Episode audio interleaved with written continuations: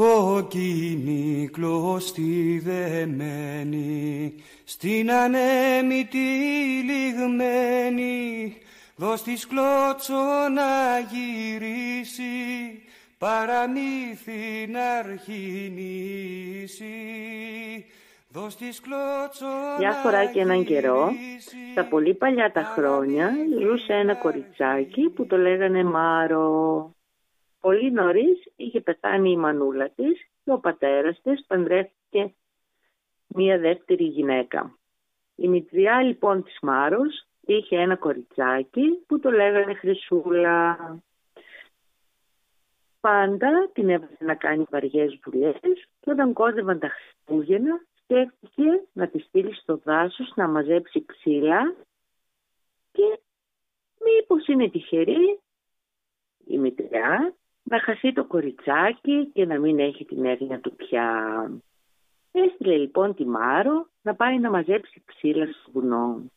Ξεκίνησε η Μάρο, πήγε στο βουνό, μάζεψε ξύλα, αλλά η μέρα είναι μικρή το χειμώνα, νυχτώθηκε και δεν είχε που να πάει να κοιμηθεί. Είπε, θα ψάξω στο δάσος όλο και κάτι θα βρω. Εκεί που σκεφτόταν και περπατούσε, βρήκε ένα καλύδι και μπήκε μέσα. Πήδωσε την, την πόρτα η Μάρο, ξάπλωσε δίπλα στη φωτιά που άναψε και κοιμήθηκε.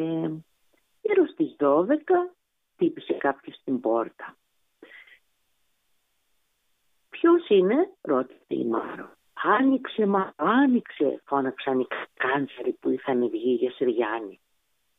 «Άνοι, δεν ανοίγω, δεν ανοίγω» είπε η Μάρο που φοβόταν τους καλικάντζαρους γιατί είπε ότι έχουν πολλές ζημιές και φοβίζουν και τρομάζουν τους ανθρώπους. Θέλω να πάτε να με φέρετε ένα αριστερό παπούτσι. Έτρεξαν οι καλικάντζαροι γρήγορα. Πήραν το παπούτσι και στο έφεραν.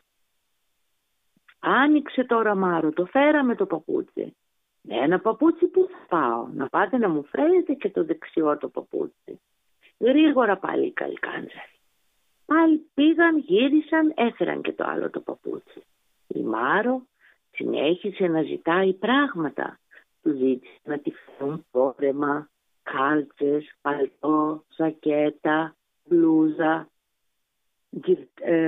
φλουριά, γυρντάνια, κολλιέ, μαντίλα για το κεφάλι της. Όμως η ώρα δεν περνούσε εύκολα. Η Μάρο ήταν έξυπνη. Έπρεπε να περιμένει να λαλήσει ετοιμός για να είναι σίγουρη ότι θα φύγουν οι καλικάντεροι για να, ανοίξουν για να ανοίξει την πόρτα. Έτσι λοιπόν, αφού την έφεραν όλα τα καλά που ζήτησε και την, την να φωνάζουν να ανοίξει, Εκείνη απαντούσε «Περιμένετε, χτενίζω τα μαλλιά μου». Πλέκω τρεις τρίχες, μια πλεξούδα. Τρεις τρίχες, μια πλεξούδα.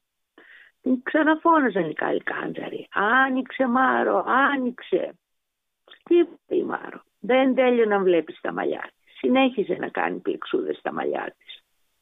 που κάποια στιγμή ακούστηκε ο πέτεινος και κηρύκου έκανε ο πετεινός και κατευθείαν οι καϊκάντζαροι έτρεξαν να πάνε να κρυφτούν.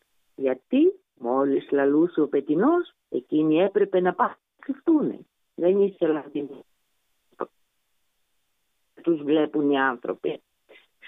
Έτσι λοιπόν άρχισε η πόρτα η Μάρο πήρε τα ξύλα της, πήρε και μάζεψε και όλα τα πράγματα που την είχαν αφήσει οι καλκάντζαροι όλο το βράδυ που πήγαινε ερχότανε και γύρισε πίσω στο χωριό από μακριά σαν την είδε ο κόκκος και η Μάρο έρχεται και η Μάρο έρχεται η μητριά της δεν μπορούσε να φανταστεί ότι η Μάρο θα ξαναγύριζε. Είχε τρεχάτη στην αυλή και πραγματικά βλέπει τη Μάρο να έρχεται.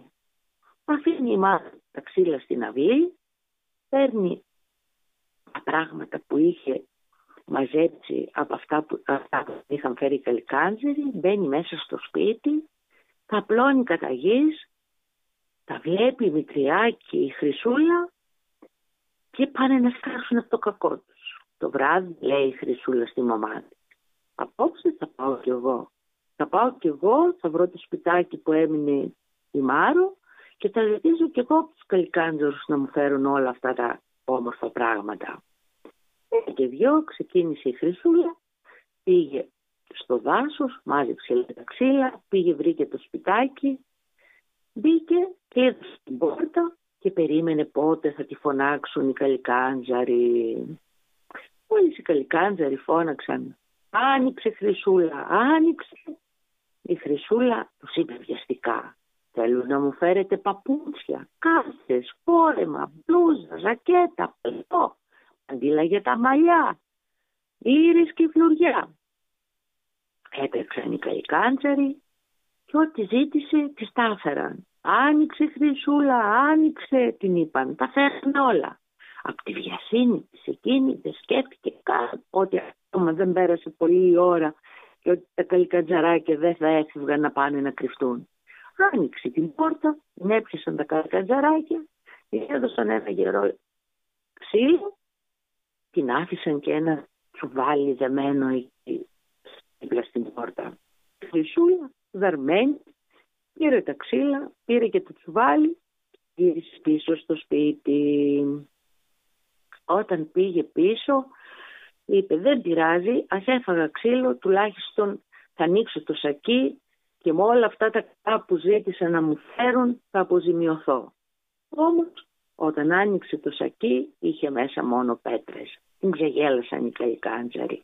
Η Μάρο τη λυπήθηκε και την έδωσε τα μισά από αυτά που την άφησαν οι καϊκάντζαροι στην πόρτα του σπιτιού εκεί μέσα στο δάσος. Ήταν αυτή καλά και εμείς καλύτερα.